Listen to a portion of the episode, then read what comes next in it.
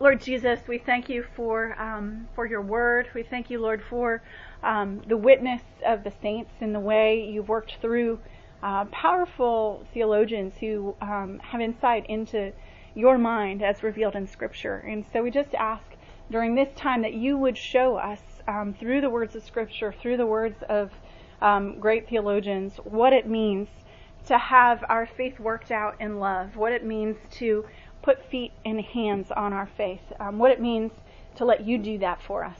And so we ask, Lord, that you would be here palpably present. Take my words, take Bethany's words, and make them your word to us this morning, we ask. In Jesus' name. Amen. So I um, had a dream the other day, and it was a very vivid dream. I don't normally dream in vivid dreams, but this was a very vivid dream. It was one of those dreams that made me so uncomfortable that I would even go so far as to say that maybe it was a nightmare. And I found myself at the bottom of a ladder, and the ladder just went up and up and up and up and up. I couldn't see the end of the ladder, but the ladder had its foot on earth. Then the ladder went way up into the sky, really high, up into the clouds. I couldn't see where it went. And um, there I was at the bottom of the ladder, and someone came up to me and they said, "Well, you've got to climb the ladder." And I thought, "I've got to climb the ladder. I don't like heights. I have unsure footing. My eyesight's bad. What do you mean I've got to climb the ladder?" And the person said, "And here's a bucket of chalk. What you've got to do." So here I am thinking, "Okay, how am I going to put the chalk on my hand? You know, maybe I could put it like a purse on my wrist."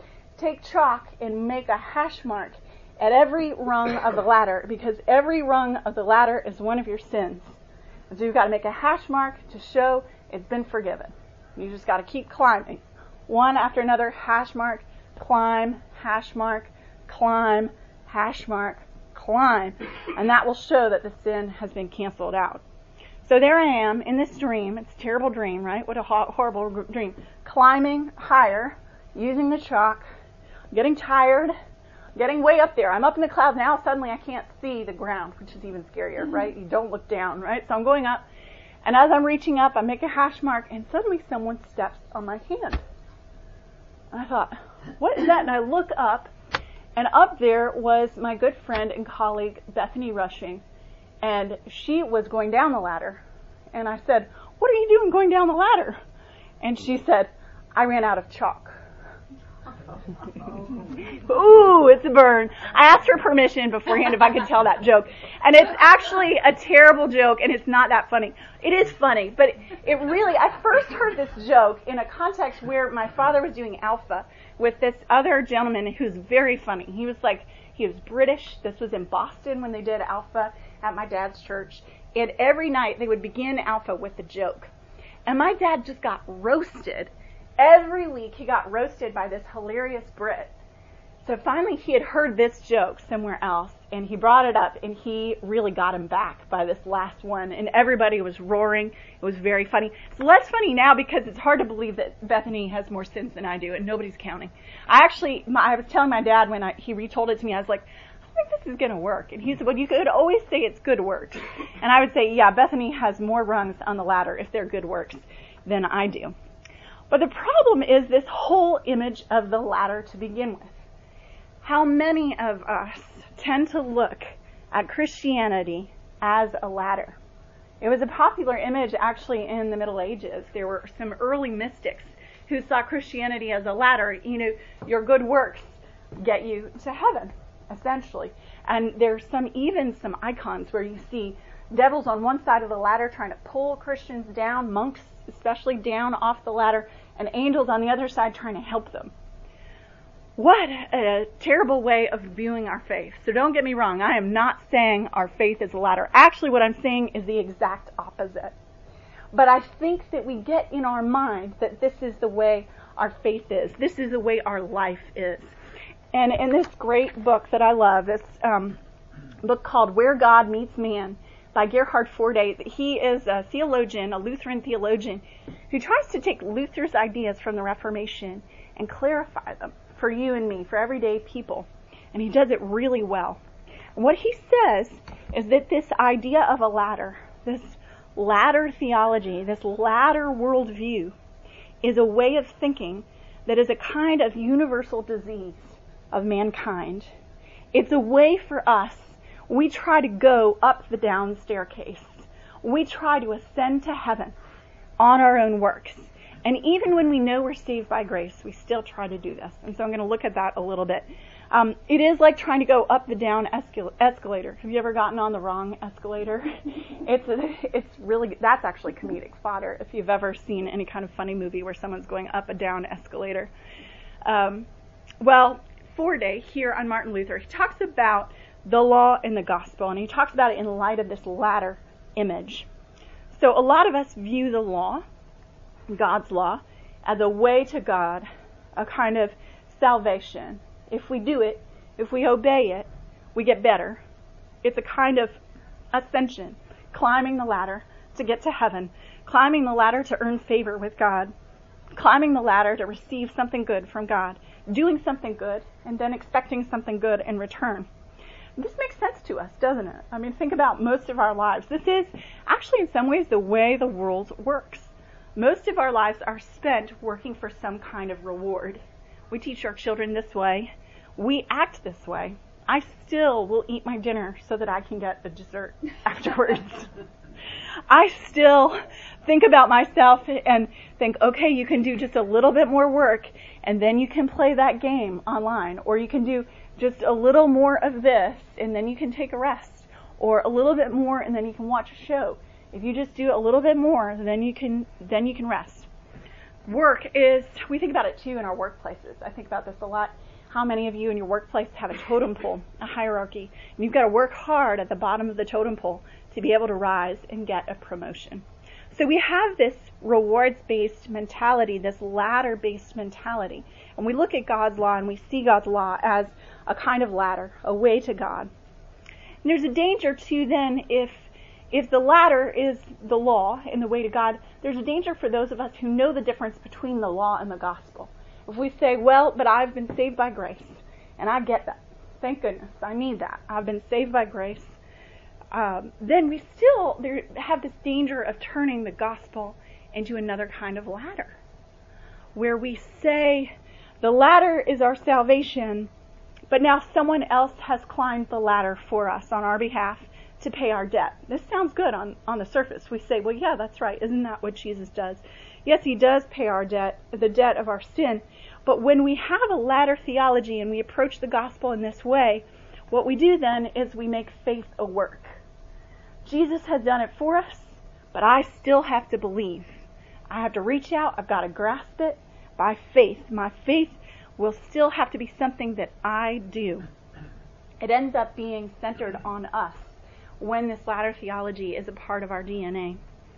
I see this especially where faith becomes a work. I see it especially in churches that mistreat people by exhorting them to have more faith in a given situation, especially in the midst of suffering. Or when, especially in churches, I hate to say it, it often accompanies churches that have wonderful healing ministries. The healing is great, but very often when healing doesn't come, the person who's sick is blamed. Where was your faith? Why didn't you have enough faith? to be healed. They blame the lack of faith if all does not go well for them. That's part of the false gospel, the prosperity gospel. We as human beings who have this universal disease of a ladder mentality, we see the gospel as another way of climbing the ladder. And Luther cuts through this. Luther cuts through this by saying that the, the way the universe works, we might have this ladder mentality as part of our human disease. But the way the universe works, the way our God works, is that He does not, no one can ascend. We hear that in Scripture. Who can ascend into heaven? No one can ascend, but one has descended. God has come down to us. God has come down to us in Jesus Christ. And in Him, that voice of the law, the law that always accuses us, as Melanchthon says, that law is silenced that voice of our conscience that says, you didn't get enough work done today. You didn't do all of what you set out to do on your to-do list. You um, said that unkind thing. That law that accuses is silenced because in Jesus Christ we are no longer condemned. In Him, God has come down to us in love. The gospel comforts us by putting an end to that voice of the law. That voice is stopped. Because what the law demands, our righteousness, what the ladder is set up to produce, is actually already there, really there for us in Christ Jesus. In Christ, that new creation has already and actually broken in on us. As Forde says in this book, the gospel is the story of him who shattered the grammar of earth, who broke open the closed circle of the voice of the law and gave us the gift of hope. God comes down to us in Jesus Christ. That's how that closed circle is broken. Jesus said even about that, no one has ascended into heaven. No one has climbed the ladder except he who descended from heaven, the Son of God. And he's referring there to a wonderful Old Testament story, as he also refers to it in John chapter 1. There's a new disciple, Nathanael, who encounters Jesus, and Jesus says to him, Oh, I know you. And Nathanael says, How do you know me? And he says, Oh, I saw you when you were under the fig tree. Nathanael thinks, Who in the world is this who saw me when I was under the fig tree? Which makes me always wonder, what in the world was he doing under the fig tree? That he thought, wow, that person saw me doing that. It's a mystery there, something we can ask Nathanael in heaven. But Jesus responds to Nathanael early on, John chapter 1, verse 51. Truly, truly, I say to you, you will see heaven opened and the angels of God ascending and descending on the Son of Man. Scripture says that Jesus himself is the ladder. He's the one who has come down from heaven to earth on our behalf. There, of course, he's referring. He's referring to Jacob's ladder in Genesis 28, where Jacob, running away from his family, running to his uncle, dreamed and he saw in his dream a ladder. It was a better dream than my fake dream. He saw in his dream a ladder and on the ladder there were angels ascending and descending on it. And he said, I'm in the presence of God. This is the house of God, the gate of God. And he named that place Bethel. Jesus, in talking to Nathanael, is referring back to that moment in Genesis. He's saying, What Jacob saw, it only happens because of me, which is a big thing to say. But he is the Son of God, the one who has come down. And we see this descent of Jesus, this humility of his also in Philippians. Paul mentions it in Philippians chapter 2 when he's urging the Philippians to have the same mind of Christ where love comes down. Have this mind among yourselves, which is yours in Christ Jesus, who though he was in the form of God, did not count equality with God a thing to be grasped, but emptied himself by taking the form of a servant, being born in the likeness of men and being found in human form, he humbled himself by becoming obedient to the point of death, even death on a cross. There's a poem that's turned into a song that we sing on Christmas Day and around Christmas, and I love it. It refers to this. If you hear the first verse, it's by Christina Rossetti. Love came down at Christmas. Love all lovely, love divine. Love was born at Christmas star and angels gave the sign. Jesus Christ, God's love, has come to, down to us, His grace and His mercy. So what for us then? Now that we've been saved, do we get back on the ladder? And no, no, not at all. Faith is not a work that we have to drum up within ourselves, that we ourselves have to produce. Actually, what Forde says that Luther says, which is so amazing, is that the cross itself creates faith in us. The fall, if you think about the fall of Adam and Eve, he calls the fall a fall from faith. Adam and Eve were there just trusting in God. They were his creatures, delighted to sit his pre- in his presence, delighted to enjoy all that he'd given them. They were able to be creatures without trying to climb the ladder, without trying to become little gods themselves, until that fateful day with the fruit and the fruit, eating the fruit was really a bid for divinity, wasn't it? We don't trust him suddenly.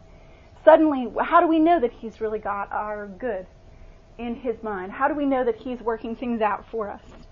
How do we know? Well, we better just start to take this fruit, disobey him to know. And in that disobedience, they fell from faith. And in our sin, we find ourselves without faith, separated from God. But the cross creates faith in, in us. And then faith, this is one of my favorite things from this book. Can you tell you, I'm giving you like hugely an airplane flyover of this book. But one of my favorite lines about faith, what she says about faith is that what now is faith? Well, faith produces in us creatureliness once again. It enables us to live as creatures on God's good earth, to trust Him for everything instead of trying to become little gods ourselves, instead of trying to climb higher. Relieved of climbing to heaven, as Forde says, we get earth back as a gift. What a gift. To receive back the goodness in creation, to receive back the kingdom that's here, a kingdom that is under sway of the prince of this world, the dark one, and yet we know that this kingdom, his kingdom, is coming to an end, and that God's kingdom will reign, and indeed has begun to reign in Jesus Christ in his death and his resurrection. So, what we hear about this, what now for our lives? Do we then approach our Christian lives again as a ladder? And the answer is no, not at all. We can't. And we might find ourselves going back to that mentality. Um, but instead, we need to remember and receive again a belief in the cross and resurrection, as he writes, that does not impel the believer to despise genuine human achievement. That's the other thing is that when we have recognized that we've been climbing the ladder and we say, okay, that's not how it works. I can't climb the ladder. There's no ladder. Jesus has come down for me. Still, we get afraid of, the, of doing anything good. And I get afraid of doing anything good because I think, well, then I'm going to know about it. And in my pride and arrogance, I, my pride and arrogance, my sinful flesh is going to start climbing the ladder again, won't it? It'll say, good job. Another good one. All right, here we go. I'm trucking along. This is great. And um, and Forde and Luther actually, there's this idea that grace um, is different from works, or that faith is different from works. That we can't even think about good works if we have faith. We can't even let ourselves know that we're doing them. And sometimes I like to not let myself know that I'm doing them. But in fact, as Forde writes, this should not impel us. A true belief in the cross and the resurrection does not impel us to despise genuine human achievement. Instead, it should leave us, lead us to just the opposite. It should enable the believer to perceive and rejoice in precisely that kind of goodness that results when man truly acts as God's creature. As creatures, we're here to tend the garden. We're here to be fruitful and multiply. We're here to enjoy and to leave the outcome of things to God, to trust in Him. Forde keeps saying, again, another good quote, God's action on our behalf makes us responsible beings for the first time. And so when we pray, when we pray as we pray every time we worship, Thy kingdom come on earth as it is in heaven, we're waiting not for this mysterious heaven up there at the end of the ladder, this heaven that exists in our mind, this utopia. No, instead, we're waiting for the world to come where God is exalted, where God is enthroned. And it's here already. Jesus has already died and been risen, raised from the dead. God's kingdom has come. It will come. It is coming. And yet we look around and we see there's still so much brokenness, so much pain and heartache, so much destruction. And that's hard. And yet what that's meant to do is to cause us to rejoice in our creatureliness and to trust in God. So in the midst of this tension, this tension between what is, we are righteous, we're still sinners. We are saved, our, our creation, all creation has been restored, and yet not fully yet. There is this tension between what has already come and what will come, that perfection, that completion. And in the midst of that tension, what we often find is that the gospel produces in us responses to suffering and brokenness that we, we are just overwhelmed by. How many of us have found compassion overtaking us in very inconvenient ways? This is a good thing. The response of compassion to brokenness is a gospel response. We had these great um, interns here at the Advent for Youth ministry, and they were here all summer, and one of them is not from the Advent, he gave this great devotional and it still rings true with me. And it was a rough day. I was supposed to go to the hospital to visit someone and I hadn't been able to go yet. And I kind of was like, I've got meetings all day. I don't know that I can do this. Do they really need me to go see them? It was it was one of those iffy situations. Maybe they did, maybe they didn't. As soon as I saw them, he just burst into tears. It wasn't a life or death situation, but it was one of those situations where the person just needed someone. And I'd been withholding that. I'd been like, I don't have time for this. But in going to that, in doing what I was supposed to do, and doing what God needed me to do in that moment, in giving up this God-like control over meetings, over the way my day was going to go, I found myself doing exactly what this young intern, without thinking about it, and without thinking about myself in it, and actually being aware of my own selfishness in it.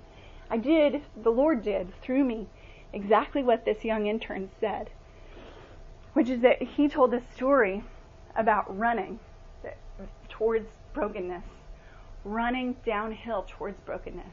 As Christians, that's what we do. We're called to run downhill towards brokenness, right into the mess, right into the heartache. And that that's what God has done for us. And that receiving what God has done for us naturally produces in us that produces in us that gospel response. So compassion is a good thing. It is grace at work in us manifesting itself in love and mercy as we are living creatures tied to each other and to creation. This is what it means, what Paul means when he talks about working out our faith in fear and trembling. This is our faith at work. Well, often this compassion is what I see and what I'm sure Bethany sees a lot of times too as people come to us um, in mission and outreach wanting to help in some way. And this is, it's a painful place to be, isn't it? when your heart is broken by the world. It's a painful place to stay, and yet it's a place where I'm going to leave us as Bethany gets up and talks to us a little bit. So take it away, Bethany. Woo! Woohoo! Thank you, Bethany. We're going to take a little comedic break real quick. oh, good. um, so for us to talk about compassion, I think first of all we have to address the faulty assumptions that we have in our head of what real compassion looks like. So I turned to Google um, to to kind of inform what it looks like. So this is compassion according to the internet. So compassion looks like holding free range chickens. or using a stethoscope on somebody.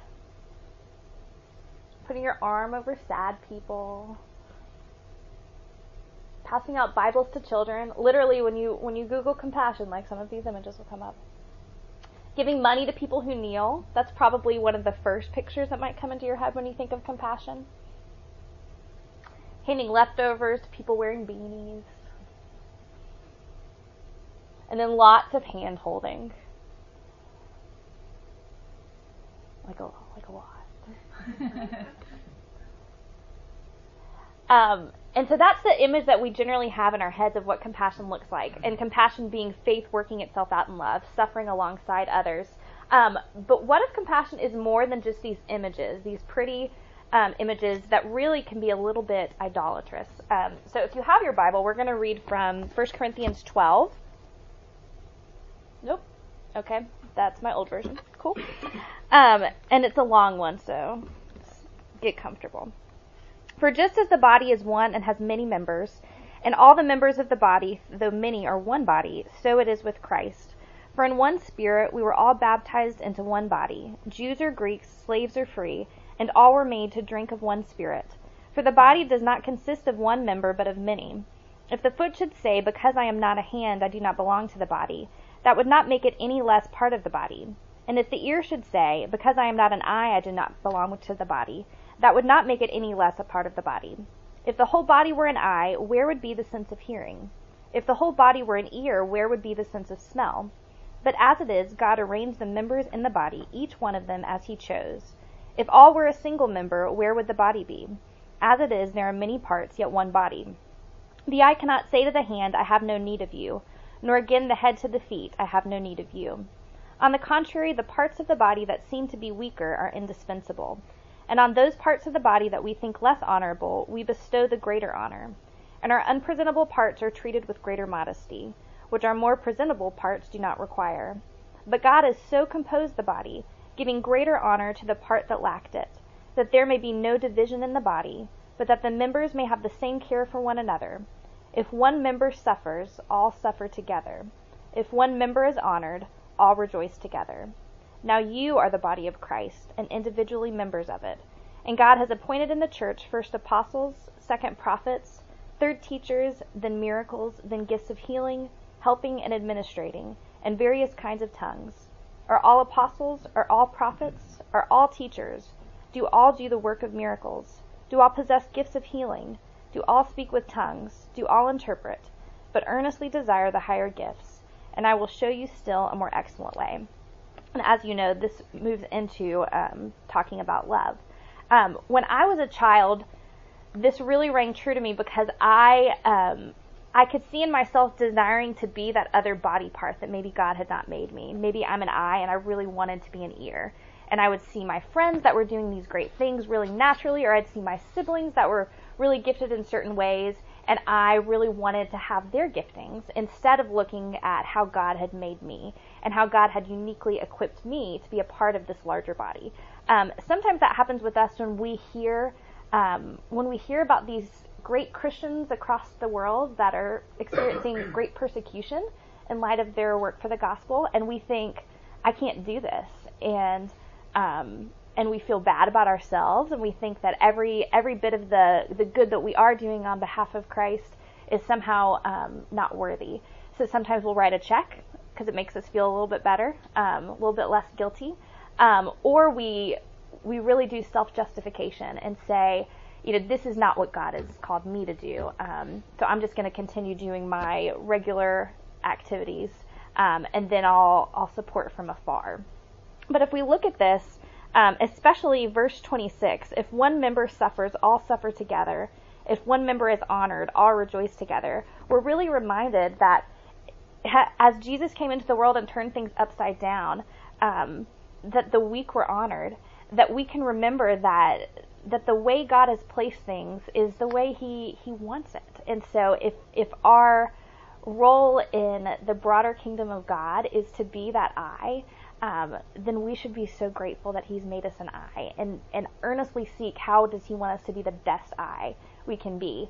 Um, so when we think about this in terms of compassion, what if compassion is carrying out the mundane household chores? Like what what if what if it's a lot more simple than we um, than we think it has to be?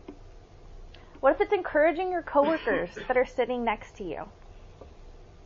What if it's volunteering to drive a smelly carpool? Um, um, and I and I think this is where it comes um, to have our hearts pricked with compassion is a great gift, um, and it's a gift from the Lord. And lots of times we want to jump right into action because really compassion hurts, and it is this deep, tense um, part of life. When we suffer alongside another person, um, it doesn't feel good.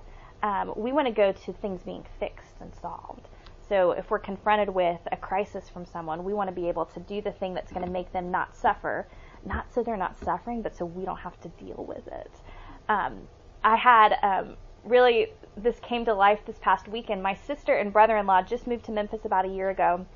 Um, he's a doctor and she's doing her residency there and they chose to be a part of this community um, that moved into the inner city of Memphis in an area called Orange Mound. Um, their goal at some point is to move overseas, and so they felt like this was a really important part of not just being trained in how to treat people in the medical world, but also how to live amongst the poor um, and to build community there. Um, and so this program has been around for a while, and they've been there for a month. And so um, I got in town Thursday night, and um, within 30 minutes of being there, their doorbell rang, and there were a couple kids just on their porch and um, asking for rides home. And I was frustrated because I wanted to just hang out with my sister. Um, but she was elated to be able to, to help with this one tiny need, um, not out of a sense of guilt or of wanting to make herself feel better, but out of genuine love and compassion for the people that God had placed in her life over this past month. Um, so I, not feeling so great about it, drove along with her as she dropped off these kids and talked to the parents. And the next day, Um, a woman came about halfway through the day and she had a wound, a burn that she had picked the scab off of, and my sister went out and tried to help with that. And she came back three or four times that night, and her family had dropped her off and said, "We can't let you stay with us tonight." And we didn't know the whole story, but um, through the course of the next hour or so, the woman sat on the porch, and we called different shelters, um, trying to really be the hands and feet of Christ um, in a way that was appropriate. And so we stopped and we prayed, and um, and it was a great opportunity for me to see my sister and brother-in-law thriving in this environment that they felt God had called them to. Um, and it also really convicted me of um, my gut reaction is to go to how can I justify why I don't have to do something and I'm the mission and outreach director of this church. And I still went straight there. Why? Obviously, the Lord doesn't need me to do this. You know, He's going to take care of her. Um, and it was this convicting moment of my sister saying to me, "But I, but I love these people, and so why wouldn't I do this? Here, here's the boundary I know I don't need to cross, and I feel really confident about this. But why wouldn't I do everything in my power to try to find her a place that she can stay tonight?" Um, we ran into her the next night um, or the, the next afternoon right before I left, and and she was fine. Um, and we don't know what's going on with her. Um, this is the tenth place that we are called to stay in the already but the not yet. When we have promised that that Christ will redeem this world, but we we see evidence of the brokenness all around us, um, and yet we are called to be salt and light and to be the hands and feet of Jesus, um, which means that life is uncomfortable for us. Um, but what a beautiful place to be there, where our hearts have been pricked by compassion, that we have the opportunity um, to extend love and grace to a world that's hurting, um, and to be able to to feel um, to feel the great emotion, which is also a gift, um, to not go through life apathetic. Um, and so, as we let me see what time it is. Oh yeah, yeah, we're we're doing good. So we we're continuing the series next week, and we'll talk a little bit about um, maybe a little bit more practical yeah. things. Um, but but we wanted to really leave you um, in this tense place. Um, the, there are no easy answers. This is not a step-by-step guide to how we're supposed to treat every single situation that we encounter. Uh, but thanks be to God that um, that He's left us with His Holy Spirit to guide and to um, to give us that spirit of discernment. And so um, one of the things that we will encourage you to do this next week when you notice that your heart is being pricked with compassion with your when you're recognizing suffering whether it's in your family or in your friend groups or with strangers um, that you you drive past um, stop and pray. Um, when you look through scripture christ is always moving us to action. Um, but we can't act in our own strength. Um, and we're not we're not called to act in our own strength which is also a great blessing um, so the what's the alliteration that I used the other day? I would like to give you permission to pause and pray. Um, we don't have to rush to action. Um, we don't have to rush for a sense of finality or completeness, and we're called to live in this tension. Um, and we're called to to turn to Jesus um, in those times of, of great tension. And I, yeah, just to point out too that sometimes when we do rush to action, we're doing it for ourselves and that's the danger of rushing to action is that we're stay, we're doing it to alleviate the tension to alleviate the pain that we feel in seeing and experiencing someone else's pain. And very often that leads us then to take actions that are not actually helpful or life-giving or that or that get us off the hook but that don't deepen and broaden relationship where the real the the Lord can really work in deeper and more marvelous ways. So yeah. sorry. No, so good any questions, we do want to take some time and pray together because that's what we're saying we need to do is pray, right? So we'll take some time and pray. Rachel. I mean, I just have so many thoughts turning right now, so mm-hmm. maybe my questions are better for next week.